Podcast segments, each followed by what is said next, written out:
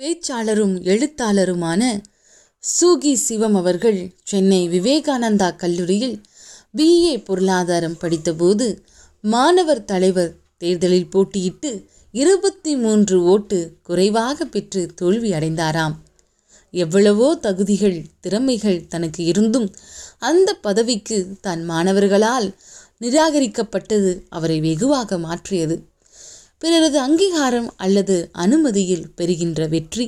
ஒரு வெற்றியே அல்ல என்று முடிவெடுத்த அவர் தம் வாழ்க்கையில் வெற்றி பெற வேண்டியதை தீர்மானிப்பது தானே என்று முடிவெடுத்து பிறகு வெற்றியும் பெற்றார். கல்லூரி சம்பவம் அவரது வாழ்க்கையில் திருப்பு முனையாக அமைந்ததாக குறிப்பிடுகிறார் திரு. சூகி சிவம் அவர்கள். சந்தர்ப்ப சூழ்நிலைகள் தமது வாழ்க்கையின் பல்வேறு புதிய தடங்களை தொடர்ந்து நமக்கு காட்டிக்கொண்டே இருக்கின்றன. சரியாக கவனித்தால் நல்ல பாதையில் சென்று சிறந்ததை படைக்கலாம். உற்சாகமான மனிதர்களுக்கு வெளியரங்கம் தேவையில்லை.